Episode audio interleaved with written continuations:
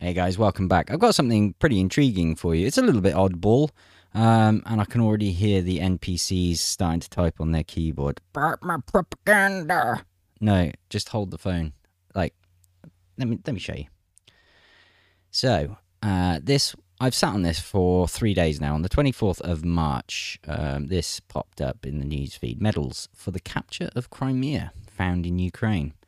In the military registration and enlistment offices of the Kherson region, Ukrainian medals for the capture of Crimea were found. Apparently, they were supposed to be awarded to the Ukrainian military after the attack on the Crimea and Donbass, which was planned to be carried out in the spring of 2022 with the support of NATO countries.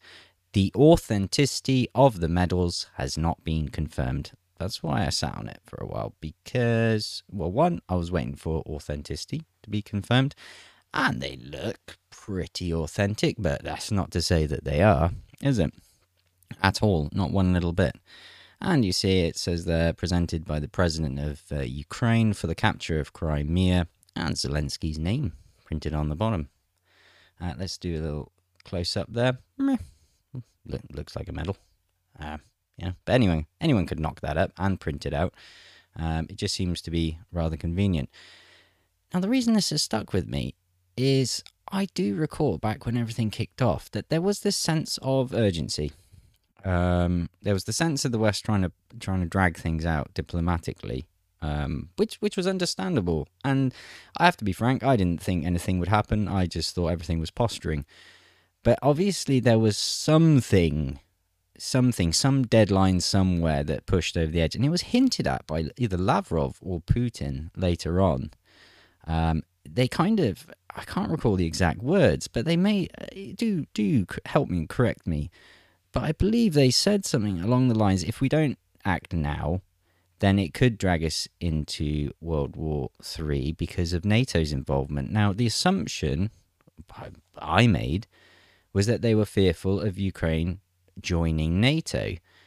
But now I'm suspecting that, you know, maybe if this has any basis in reality whatsoever. This is what they were, I'm not going to say fearful of, this is what they were preempting. And this is why things have happened when they've happened in the way that they have happened. Uh, that if Ukrainian forces were building up in the south and east to assault Donbass and retake Crimea, that would explain the uh, the focus down in those regions. So that's just yeah something to sit on. Um, it's evidence, not proof. So again, NPCs just calm the hell down. This is what I like to call something I put in my awareness bank for later. Even if this is true, it is highly unlikely I think the West will ever hear about it. It'll probably just poof disappear. If the Russians report it, then the West will go but Russian propaganda. Okay. All right. Actually, talking of propaganda, I've got another example of uh, some amusing differences in reporting style between Russia and the West. And this came to my attention because my wife's dad just earlier this afternoon said, Oh, good news! Britain's not sending tanks to Ukraine. Like, what? Whoa, whoa, whoa, whoa, whoa. Back up a bit. I wasn't even aware Britain was sending tanks to Ukraine. Ah, but lo and behold, because there was nothing on Google News about it, certainly not in the West. Lo and behold, on Russian news, uh, this article. The Ministry of Defense explained the refusal to supply tanks to Ukraine. But Ben Wallace was involved in a prank call so I thought that's what it was referring to or something. And, but I've watched that footage. There was no mention of it. Well, let, us read it. Deliveries of complex military equipment to Ukraine in a limited time frame will be ineffective since the armed forces of the Republic will not have time to master it and train crews. Very true. If we just sent them British tanks, it wouldn't really work, Ben Wallace stressed. Absolutely right. Yeah, yeah, he's spot on. Then the clue came to me Wallace said that the Starstreak man portable anti aircraft missile systems, which London promised Kiev, are already ready for immediate use in Ukraine. Uh, then there's a link here. You see it says in red TASS report. So I've clicked that, and TASS reported that this was in an interview with the Daily Mail, an exclusive interview, I believe.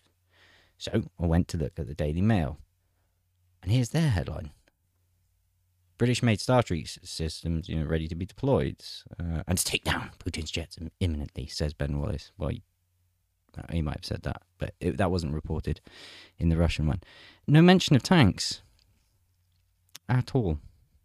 Not, not a not a word, not a breath about tanks. Um, so yeah, very interesting considering this was the Mail's thing. And uh, you're very welcome to Google yourself Ben Wallace uh, tanks to Ukraine. You know these sorts of keywords. The thing that I suspect you'll find is either the prank call that was made on Ben Wallace or this this um, this mention of British Starstreak missiles. One of those curious things. So again, thank you to all of you who have kept an open mind, who haven't just um, smashed out my propaganda. Thank you all for sticking with me. See you in the next one. I hope you're enjoying. Uh, we need to talk about Putin. I'm enjoying reading it actually and uh, going through that journey with you. I'll see you in the next one. Bye bye.